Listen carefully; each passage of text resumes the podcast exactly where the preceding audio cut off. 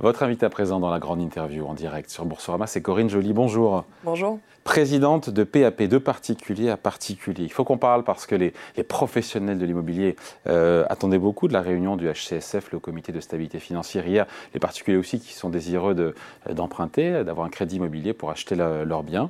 Euh, et donc voilà, donc Bercy et la Banque de France, qui sont derrière le HCSF, autorisent les banques euh, à prêter plus, si j'ai bien compris, pour les investisseurs locatifs Beaucoup disent que la montagne a accouché d'une souris, un peu comme le plan logement de la semaine dernière du gouvernement. Est-ce que c'est le cas vraiment, quand on est sans parti pris politique euh, oui, ça ne va pas changer grand-chose à la situation. Pour expliquer euh, ce qui a été euh, décidé, les, difficultés d'accès au crédit sont liées à des problèmes, des exigences d'apport personnel qui sont élevées, ce qui pose un problème pour les investisseurs et pour les primo-accédants.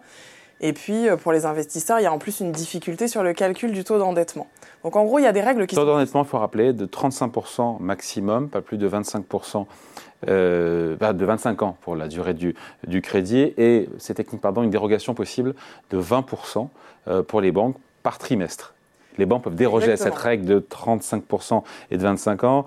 30%, c'est hyper compliqué, pardon. Donc c'est 20% de dérogation par trimestre, 80% pour l'acquisition d'une résidence principale, dont 30% pour les primo-accédants, 20% pour la résidence secondaire ou pour l'investissement locatif. Et donc voilà, on se rend compte quand même de, déjà de la, de la règle, elle est compliquée, donc elle a été ajustée mais à la marge. C'est là où je vous laisse maintenant parler. En fait, hein. euh, voilà, les règles. Alors, il y a une autre difficulté pour les investisseurs, c'est que normalement, pour un investisseur, on calcule différemment le taux d'endettement. On ne tient on tient moins compte de la mensualité à payer parce qu'on estime que, en gros, le locataire, les loyers, bah oui, il y a un loyer qui vient en, face. Mais ça, c'était vrai avant. Et ça a changé l'année dernière, donc ça pose particulièrement problème pour les investisseurs. C'est plus pris en compte par les banques euh, non, enfin c'est une autre méthode de calcul, c'est pris en compte, mais euh, la mensualité, enfin là pour le coup on va pas rentrer dans le détail, mais le calcul est beaucoup moins favorable aux investisseurs. Donc ça c'est les règles. Et ce que vous avez évoqué là, c'est que les, les, banques, donc ces règles-là d'octroi de crédit, qui en ce moment bloquent pas mal de dossiers, mais elles ont le droit de faire des exceptions. Oui. Elles ont le droit de faire 20% d'exception, en gros, et ce seuil a été monté. Mais mmh. Pourquoi ils le montent Parce qu'ils ont constaté qu'actuellement, les banques faisaient moins d'exceptions que 20%. Elles en font 13. Autrement dit, les banques n'utilisent même pas la souplesse qu'on leur avait octroyée. Et donc, on leur en donne un peu plus. Mais il faut quand même se poser la question de pourquoi les banques sont encore moins souples que ce qu'elles pourraient. Elles ont le droit de faire 20% d'exception. Elles ne font que 13% d'exception. Mm. Et on leur dit, vous avez le droit de faire 30% d'exception maintenant. ah, c'est 30% J'ai pas compris ça. Non, en gros, on augmente le plafond, mais il faut savoir qu'il n'était même pas atteint. Donc c'est quand même assez paradoxal d'augmenter un plafond, alors qu'au final, aujourd'hui, les banques, de toute façon, elles atteignaient même pas. En gros, ce que le HFCF, à mon avis, espère, c'est que ça ne changera pas grand-chose. C'est-à-dire que ça n'a pas du tout vocation à débloquer le crédit. Pour moi, la marge de flexibilité reste à 20%, mais à l'intérieur... Oui, les, investisseurs ont le droit... Les, la banque peuvent, les banques peuvent plus prêter aux investisseurs locatifs. Et pour moi, la marge, la marge de hein. flexibilité reste à 20%. Ce que les investisseurs attendent, c'est un changement du taux du, calcul du taux d'endettement les concernant, parce que le, la dernière règle de calcul qui a changé l'année dernière, c'est vrai qu'elle elle exclut des dossiers où c'est assez absurde, avec des gens qui ont des bons revenus, euh, qui, sont, qui ont un bon reste à vivre, bref, sur lequel il n'y a pas de risque, et pourtant ils peuvent se retrouver exclus. Donc c'est le, taux, dans, le calcul du taux d'endettement euh, que les investisseurs attendent. Et puis il y a quand même aussi beaucoup la question de l'apport personnel qui est euh, aujourd'hui, on attend pour un projet immobilier 20% d'apport personnel. C'est quand même beaucoup. Et ça, ça pose problème aux investisseurs, mais aussi et surtout aux primo-accédants, où là, il y a vraiment... Le HSF ne parle pas de ça, l'apport personnel, là, pour le coup, c'est pas dans son scope. Pas du tout. Donc c'est pour ça que je m'attends pas du tout à ce que ça soit euh, révolutionnaire sur le marché. Ça ne va pas changer la... Ça ne va rien changer. Bon, euh, il y a aussi dans les flexibilités qui ont été offertes par le HCSF, c'est le fait que les banques puissent piloter euh, leur flexibilité sur plusieurs trimestres et non pas sur un seul trimestre pour que ce soit voilà, en glissant. C'est du calage, c'est pas. Donc c'est à la marge. Oui. Et donc ça veut dire quoi? Ça veut dire que on peut dire ou pas que décrocher euh, un crédit immobilier pour un, pour un investisseur locatif sera quand même un peu plus simple? On oublie les primo-accédants, on oublie les résidences secondaires, mais en tout cas pour. Un peu, euh, enfin oui, puisque la banque elle a un peu de marge de manœuvre. Donc oui, faut, mais il faut bien discuter avec votre banquier, il faut qu'il vous connaisse. Ça va être peut-être un peu plus simple. La, la banque a le droit d'être un peu plus souple, mais c'est loin d'être. Euh, ça va certainement pas euh, remettre le marché. Ce ne sera pas suffisant pour relancer la production de crédit immobilier en France? Non, mais je, pense sincèrement que ce n'était même pas l'objectif. Hein. Et vous regrettez que le taux d'effort, encore une fois, des ménages qui est fixé à 35% n'ait pas été relevé. Il y avait une demande des professionnels qui disaient de l'immobilier euh, euh, que la marge, la marge de dérogation, de flexibilité des banques passe de 20 à 30%, et pourquoi pas qu'on revoie effectivement ce taux d'effort à 35%, mais euh, ce n'est pas le cas. Je ne suis pas certaine. Enfin, on peut pas, d'un côté, quand on arrive en 2008, dire ah bah, les banques, elles ont trop prêté, elles ont fait n'importe quoi. Et puis ensuite, quand elles prêtent pas, euh, dire euh, ah bah elle devrait tout assouplir. Je ne suis pas certaine. Le HCSF, ça veut dire Haut Conseil à la stabilité financière. Ils sont là pour éviter qu'on prête euh, à des ménages non solvables. bon, voilà, je ne suis pas certaine que relever le taux à plus de 35%, c'est énorme hein, quand même, 35%, surtout qu'en ce moment, on a besoin, enfin on a d'autres dépenses qui ont augmenté, les dépenses de transport ont augmenté, les dépenses d'alimentation augmentent, donc on a quand même besoin d'avoir aussi un reste à vivre important. Donc bon, donc la décision du HCSF, pour vous, ne changera rien à la production de crédit immobilier Ça ne va pas changer grand-chose, non. bon, moi c'est clair. D'autant qu'il faut le rappeler, entre janvier 2022, on a les chiffres, et mai 2023, euh, les emprunteurs ont vu leur capacité d'emprunt euh, réduite de 20%, ce qui représente quand même euh, une capacité d'achat, d'achat pour acheter de la, voilà, de, la pierre, de 40 000 euros. Enfin, c'est une moyenne évidemment, mais c'est considérable. Hein. Ah, c'est considérable. C'est le triplement des taux de crédit. Exactement, c'est très bien résumé. C'est deux points de plus sur le, sur le taux de crédit, c'est 20% de capacité d'emprunt en moins. Alors, c'est pas. Euh, souvent, les gens s'étonnent que du coup, il y a encore des achats. Il faut bien être conscient que le marché immobilier continue de tourner avec tous ceux qui ont emprunté euh, avant et qui maintenant euh, continuent de faire tourner le marché. Donc là, le, vrai blocage, il est sur les primo-accédants. puisque là, pour le coup, entre les exigences d'apport personnel qui, grosso modo, excluent tous les primo-accédants qui n'ont pas leurs parents derrière eux pour leur faire des donations. Mm. en ce moment, vraiment, les seuls jeunes qui achètent sont ceux qui ont été aidés par leurs parents euh, pour avoir le capital, euh, le capital initial. Euh, donc ça, c'est déjà un premier problème. les taux qui ont explosé, donc 20% de capacité d'emprunt en moins, et les prix commencent un tout petit peu à baisser, mais à peine. Est-ce que les vendeurs ont intégré que les prix d'il y a six mois, eh ben, ce ne sont plus les prix d'aujourd'hui? Ou est-ce qu'on n'en est pas encore là? Bah, déjà, il faut un petit peu le regarder parce que les prix, ils ont baissé de 1% sur, euh, sur un an. Donc, non, mais c'est euh, rien du tout. C'est rien. Donc, quand vous dites ce ne sont plus les prix d'il y a 6 mois, c'est à moitié vrai. les acheteurs, ils aimeraient bien que ce soit plus les prix d'il y a 6 mois, mais en vrai, les prix, ils ont pas tant que ça baissé. Pour l'instant, la baisse, elle est lente, elle est bien inférieure euh, à la baisse de la capacité d'emprunt. Donc, il y a clairement un décalage. les vendeurs ont intégré que c'était difficile là pour les acheteurs, qu'il y avait moins d'acheteurs. Euh, Mais ils font un effort, ils font l'effort de baisser leur prétention, de, leur prix de vente Forcément, sinon les prix n'auraient euh, pas commencé à baisser. Mais comme je vous le disais. Non, mais ça baisse, à, ça baisse à la marge encore. Ça baisse à la marge, mais vous savez, si ça baisse à la marge, c'est qu'il y a encore des acheteurs, comme je vous disais. Si on met de côté les primo-accédants, vous prenez un acheteur qui a acheté il y a 10 ans, euh, qui a son crédit qui est en cours. Il va racheter en, en, revendant le bien qu'il possède actuellement, qui a pris de la valeur. Donc c'est ça qui fait tourner le marché et qui fait que le marché ne ralentit pas tant que ça. Il faut ajouter à ça qu'on est sur un marché en France, on le dit tout le temps, mais il s'avère que c'est vrai, euh, qui manque d'offres. Et que le manque d'offres, il n'est pas prêt de s'arranger parce qu'en ce moment, on ne construit pas beaucoup. Parce que pour le coup, s'il y a bien un marché qui a des grosses difficultés, c'est le marché du neuf. Parce que non seulement ils ont les mêmes difficultés de financement que le marché de l'ancien, mais ils ont aussi la hausse du coût, du coût des matériaux. Ils ont aussi les problèmes d'artificialisation des sols, donc ils ont de plus en plus de difficultés à trouver des terrains. Donc eux cumulent à peu près toutes les difficultés. Donc en ce moment, on ne construit pas beaucoup. Et si on ne construit pas beaucoup, eh ben, on va continuer d'avoir un problème d'offre. Et ça, ça fait que les prix, bah, ils... Ouais, D'ailleurs, quand on voit les, euh, chiffres des, notaires sur les prix, plus 2,4% sur un an à fin mai, euh, certains disent que l'atterrissage en fait, euh, d'immobilier est peut-être plus brutal que ce que les chiffres des notaires sont en train de nous dire. C'est la FNAIM hier qui disait que la baisse des ventes et des prix était en train de s'accélérer en France. C'est sûr que c'est en train de s'accélérer. C'est en train de s'accélérer parce que maintenant qu'on est rentré dans une phase où les prix baissent un peu, bah, les acheteurs attendent qu'ils baissent plus. Mm. c'est clairement ce qu'on constate tous les jours.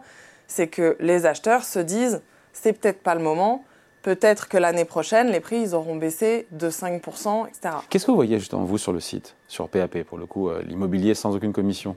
Alors, on a 20% d'acheteurs en moins que l'année dernière, mais on n'est pas à un niveau d'acheteurs alarmant dans la mesure où l'année dernière et l'année d'avant, la 2021-2022, c'était des records historiques euh, de nombre d'acheteurs. Il y a eu vraiment deux années, juste après le Covid, de frénésie immobilière, et je pèse mes mots. Donc, on n'est pas sur un niveau euh, alarmant en nombre d'acheteurs. Euh, en revanche, on voit que les acheteurs peuvent être plus frileux pour faire des offres. C'est-à-dire qu'ils vont voir un bien, mais on n'est plus du tout dans la situation où on va visiter un bien et puis le soir on fait une offre parce qu'on a peur qu'il nous passe sous le nez. Mm. Donc soit ils vont négocier un Et peu vous les fort. voyez, les marges de négo?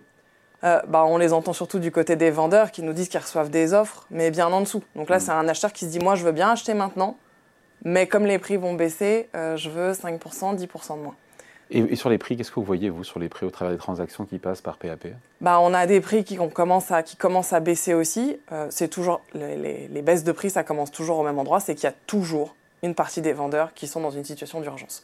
Donc ceux-là, à un moment, Parce ils que ont pas le choix. divorce, parce que... Parce que divorce, parce que pré-relais, parce que projet autre euh, qui doit être financé, souvent pré-relais quand même. Euh, donc on voit bien qu'on a des vendeurs qui sont dans l'urgence. Et, Et, euh, ceux-là, en moyenne, je ne sais pas s'il y a des chiffres, ils acceptent une baisse de quoi? De 5, 10, 15% certains acceptent une baisse qui, en ce moment, il y en a qui acceptent des baisses entre 5 et 10% Donc ça veut dire qu'ils se disent, c'est vrai que de toute façon, si je vends l'année prochaine, euh, j'aurai peut-être euh, cette baisse-là. Maintenant, ce qu'on a aussi, c'est pour ça que je vous dis, les, les vendeurs la connaissent très bien la situation. C'est aussi un certain nombre de personnes qui se disent, euh, tout, il y a énormément de projets en France qui sont des projets d'achat-revente ou de revente-achat. Et justement, il y en a un certain nombre là qui se disent, bah, plutôt que de, de- plutôt que d'acheter, de prendre un pré-relais et de vendre ensuite, je vais vendre d'abord. Euh, je vais vendre d'abord avant que les prix baissent. Mm. Euh, je vais sécuriser mon budget. J'aurai pas besoin de passer par la case banque parce que j'aurai l'argent. Et je vais acheter dans un an quand les prix seront peut-être un peu plus bas. Donc euh, la tentative, c'est de se dire je vends au sommet, j'achète un Hmm. tout petit peu C'est un dessous. pari hasardeux ou c'est, euh, ça se défend? Ça se défend.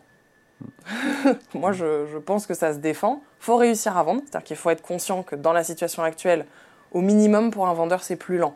On a des vendeurs qui vendent et qui vendent à un prix euh, qui est, euh, voilà, qui est pas du tout au rabais. Mais dans tous les cas, ils ont quand même passé un peu plus de temps. Euh, ils ont eu euh, plus d'acheteurs euh, hésitants. C'est sûr qu'en ce moment, on n'a pas beaucoup de dossiers de vendeurs. Quoique je vous dis ça, mais on en a eu, on en a eu récemment. Mais qui vous disent ah bah, j'ai vendu en une journée parce que j'ai fait, j'ai mis l'annonce, j'ai eu 10 visites et j'ai eu trois offres au Et prix. sur le trafic, le trafic du site Bah, moins 20%. C'est- le moins 20, il est là, d'accord. Moins 20% d'acheteurs. Bon, beaucoup d'actualités chez PAP, il se passe des choses. Euh, Il y a déjà un bouquin, Vendre son bien immobilier pour les nuls. Déjà, Exactement. ok, il y a ça. Euh, mais il y a déjà des bouquins sur euh, l'immobilier pour les nuls, non? Mais euh, franchement, quand on a cherché, il n'y en avait pas tant que ça qui donnait vraiment toutes les expertises, parce que finalement, euh, bah, il n'y a pas tant de monde que ça qui a cette expertise. À PAP, on a quand même la particularité de couvrir tous les aspects. Donc on a pu faire une vraie... euh, on a euh, quand même euh, 80 pages sur l'estimation du prix de vente, et ça c'est assez difficile à trouver. Donc comment on fait pour trouver son prix? Euh, des- La partie pratique, la partie juridique. Donc il y a vraiment toutes les expertises euh, qu'on a mis euh, au sein du bouquin parce qu'on l'a écrit à trois et donc euh, on a, on a tous ces, tous ces volets-là chez PAP, ce qui est assez difficile à trouver. Et alors comme vous dites, on n'a pas que ça comme actu, on a, on a un ensemble en fait de, de sujets où on essaye de... de- Des espaces, pardon, je vous coupe, mais des espaces immobiliers à Lille et tous. Pour moi, PAP, évidemment, c'est- bon, il y a très longtemps, c'était c'était un, un journal. Ensuite, évidemment, c'est tout ça est en ligne et, et dématérialisé. Maintenant, il y a des magasins. Enfin, il y en a deux, à Lille et à Toulouse. Pignon sur rue, des magasins, deux magasins, il y en aura d'autres, j'imagine. Euh, PAP, qui, qui- on y fait quoi là-bas Bah, justement, on y prend des conseils, on rencontre euh, des conseillers. On a- Gratuitement C'est gratuit. Euh, Il y a énormément, il y a des guides qui sont distribués, il y a des fiches conseils, euh, notamment on traite beaucoup de locataires en ce moment qui sont quand même euh, beaucoup en difficulté. Euh, et ça va dans le même esprit que le livre. Euh, et en ce moment, c'est vrai qu'on est présent sur tous les canaux pour renseigner les particuliers qui sont justement dans un marché qui est difficile, très demandeur euh, d'informations, d'informations objectives, d'informations factuelles. Donc que ce soit le livre, les espaces, on a lancé euh, des ateliers en ligne pour vendre son bien immobilier. Euh, on fait des vidéos qui font des centaines de milliers de vues sur les réseaux sociaux. En ce moment, il y a une vraie attente de comprendre ce qui se passe, de comprendre le marché, de savoir comment vendre soi-même aussi, parce que dans un contexte de baisse des prix, c'est assez favorable à la vente en direct, parce que c'est une façon d'afficher un prix inférieur Mm. Sans euh, finalement Vous offrez son vendeur. finalement, vous offrez un gain de, enfin, c'est un gain de quoi, 3-4%, puisqu'il n'y a pas la com de l'agent. la Euh, bah, plutôt euh, d'après la dernière sortie la fait- semaine dernière J'ai de, fait exprès de dire ça de pour la voir Haute si autorité de la concurrence. On est plutôt en France, à, on est à plus de 5%. qui dit en, en gros qu'il y aurait 3 milliards d'euros. Alors c'est quoi le chiffre? C'est quand on sera en moyenne. Euh, en termes de commission des de agents à concurrence. 5% est supérieur en tout cas à ce Voilà, qui se passe dans les que si on pays était au étrangers. niveau moyen de l'Europe, Ouais. euh, eh ben on est, les particuliers reprendraient euh, 3 milliards d'euros. Donc ça, c'est ce que dit l'autorité de la Ça vous fait plaisir concurrence. ça hein Ne cachez pas votre plaisir. hein. Si, si, je vais le cacher un peu. Ça se voit pas en tout cas. Non mais sérieusement, Non, mais voilà, donc ce qui, il, effectivement, ils pointent qu'on est au-dessus de la moyenne européenne et ils étudient pourquoi, puisque c'est vrai que les agents immobiliers ont un contexte législatif. Euh, et c'est vrai que l'étude de l'autorité de la concurrence n'a aucun rapport avec le contexte de marché euh, actuel, mais c'est vrai que ce contexte de marché euh, fait que les vendeurs, bon voilà, évidemment, si je vous dis demain que votre maison, il faut baisser son prix, bon, avant de baisser son prix, si vous pouvez baisser la commission, vous allez commencer par là. Donc mm. on a beaucoup de vendeurs qui viennent chez nous parce qu'ils ont bien compris qu'il fallait afficher un prix moins bas, moins haut, pardon, mais qu'ils euh, n'ont pas envie de toucher à leur net vendeur. Donc c'est un marché sur lequel on a beaucoup de clients qui s'adressent à nous. Et donc là, on est présent sur tous les canaux avec euh, tout ce que vous venez de citer pour les conseils. Combien de transactions par an via PAP euh, entre, alors, entre 100 et 150 000. À mon avis, cette année, on va être aux alentours de 110 000. D'accord, transaction euh, sans, euh, sans, commission pour l'agent. Donc en moyenne, donc c'est 5% de gagné quelque part bah, À peu près, puisque chez nous, c'est alors la première offre, elle est à 59 euros. Euh, c'est trop C'est voilà, c'est l'annonce, l'assistance juridique. Et, ça, ça, quand même bien immobilier, c'est 300 000 euros en moyenne, je crois, non À peu près. Donc 300 000 fois 5%, ça fait 15 000 euros. C'est 15 000 euros versus 59 euros. Voilà, c'est ça. Donc ça, c'est la première offre. On a une offre intermédiaire qu'on a sortie euh, récemment qu'on appelle le mini coaching, euh, qui est à 295 euros et où il y a euh, un, coach qui vous suit et aussi une fonctionnalité qui est très appréciée, qui est le filtrage des contacts. C'est une fonctionnalité où en fait vous mettez votre annonce, mais il n'y a pas ces coordonnées dessus. On va faire un peu votre secrétariat. Donc, allons prendre les appels, filtrer tous les démarcheurs et poser les premières questions aux acheteurs. Et puis il y a le coaching complet où on fait euh, l'estimation euh, et la visite virtuelle, les photos du bien, etc. Donc c'est vrai qu'aujourd'hui, en plus, on peut vendre en direct avec une palette de services qui correspond euh, à peu près à tous les besoins. Donc vous vous développez dans un marché qui est quand même compliqué bah, Oui, mais en même temps, comme je vous dis, sur, sur un marché comme celui-là, il y a de l'attente. Il y a une véritable attente des vendeurs. là, quand je vous parlais de l'atelier en ligne, on, a, on, en a fait un la semaine dernière, on en refait un la semaine prochaine. On a eu quand même 300 personnes qui sont restées une heure, qui nous ont posé des kilos de questions sur le chat hmm. euh, pour savoir comment ils peuvent vendre dans ce contexte. Ce genre de contexte anxiogène euh, fait qu'il y, y, a de la demande et fait que les gens ont envie de comprendre. Euh, donc, c'est pas vraiment, il faut être honnête, c'est pas si difficile que ça pour nous. Hein. Bon, bah tant mieux. En tout cas, merci de passer nous voir. Corinne Joly, donc la présidente de PAP de particulier, a particulier invité la grande interview en direct sur Boursorama. Merci.